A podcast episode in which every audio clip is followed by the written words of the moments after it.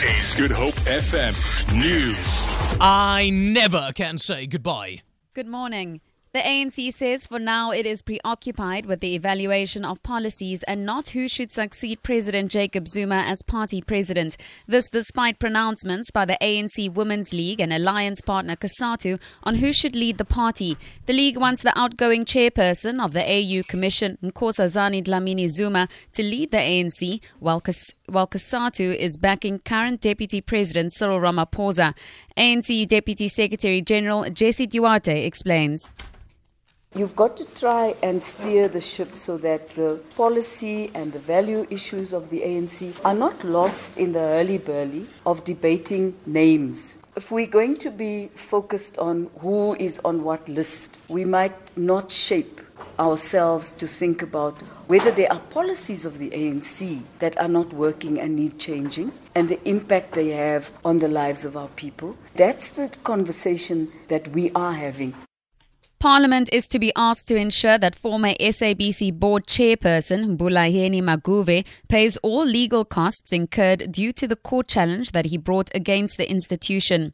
This is one of the recommendations by Parliament's ad hoc committee on the broadcaster contained in a working document that is in the possession of SABC News. Mercedes Besent reports. It is recommended in the working document that the legal costs should be recovered from Maguvhe's personal funds. The second recommendation on legal costs is that possible sanctions should be faced by the attorneys who acted and advised Magube and the SABC company secretary Teresa Geldenhuys to deny Parliament access to documentation that was requested by the ad hoc committee for the inquiry.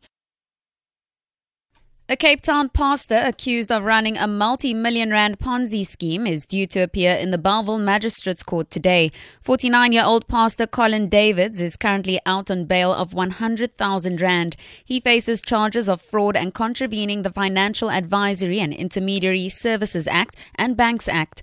The Hawks say Davids' company, Platinum Forex, is not registered by the Financial Services Board. They say he allegedly duped investors with promises of higher than normal returns on their investments.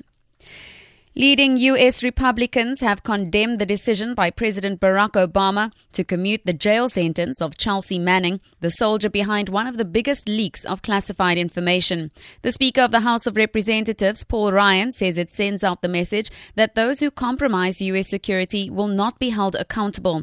But Manning's lawyer, Nancy Hollander, says those who labeled her client as a traitor were wrong.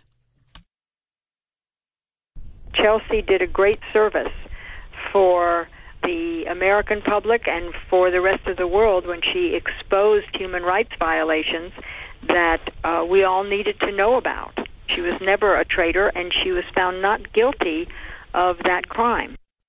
The US dollar is trading at 13 rand 47. Pound sterling is worth 16 rand 62. The euro costs 14 rand 40. Gold is trading at $1,214 per ounce and the price of Brent crude oil is at $55.65 a barrel. For Good Hope FM News, I'm Tamara Snow.